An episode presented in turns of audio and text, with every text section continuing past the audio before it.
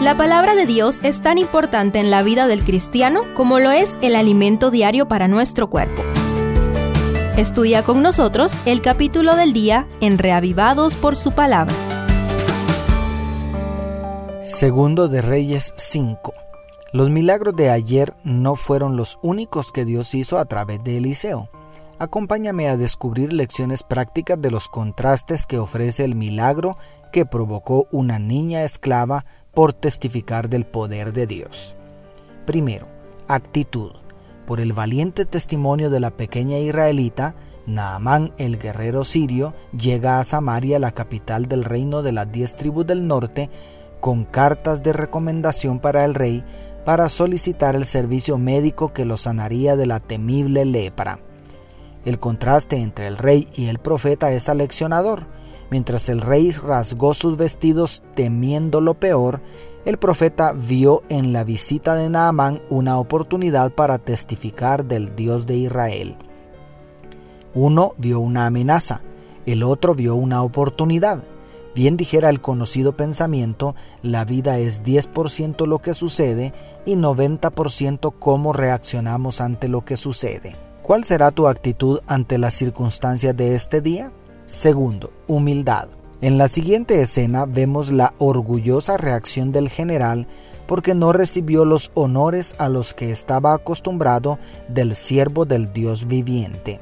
Por otro lado, sus humildes criados manifestaron mayor sentido común al hacerle reconocer que no perdería nada si obedecía las indicaciones del profeta.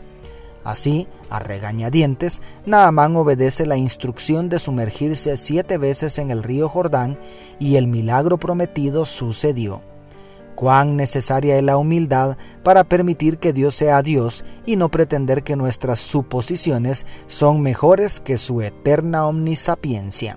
Tercero, integridad. Después de la milagrosa restauración de la salud del militar sirio, éste vuelve para ofrecer sus mejores regalos de gratitud.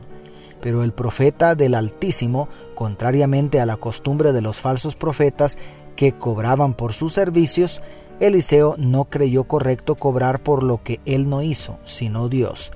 Además de honrar a Dios y su carácter otorgando la sanidad por gracia, también honraría el testimonio de la niña.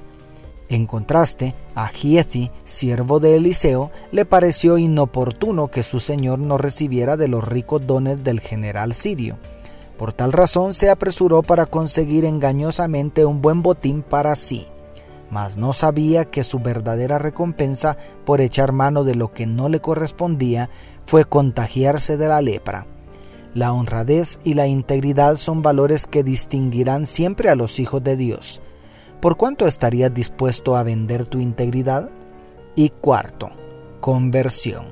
Otro contraste que no es notable a simple vista es el que ocurre entre Naamán y Joram, quien es el más probable rey de Israel en aquel momento pues el general pagano, con solo ser testigo de un milagro, fue capaz de decir, ahora conozco que no hay Dios en toda la tierra sino en Israel, como dice el verso 15, reconociendo la superioridad de Jehová por encima de todos los dioses que había conocido.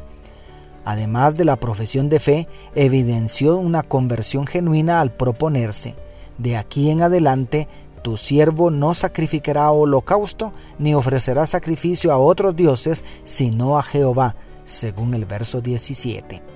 Esta actitud hacia Dios revela un tremendo contraste con el rey de Israel, quien había presenciado el milagro de la victoria sobre Moab y ahora era testigo de un milagro más que Dios operó por medio del profeta Eliseo. Tristemente, este hombre nunca se entregó al Señor de la manera en que lo hizo Naamán. ¿A quién de los dos crees que veremos en el reino de los cielos? Recuerda que Dios también quiere tu corazón. Dios te bendiga, tu pastor y amigo Selvin Sosa.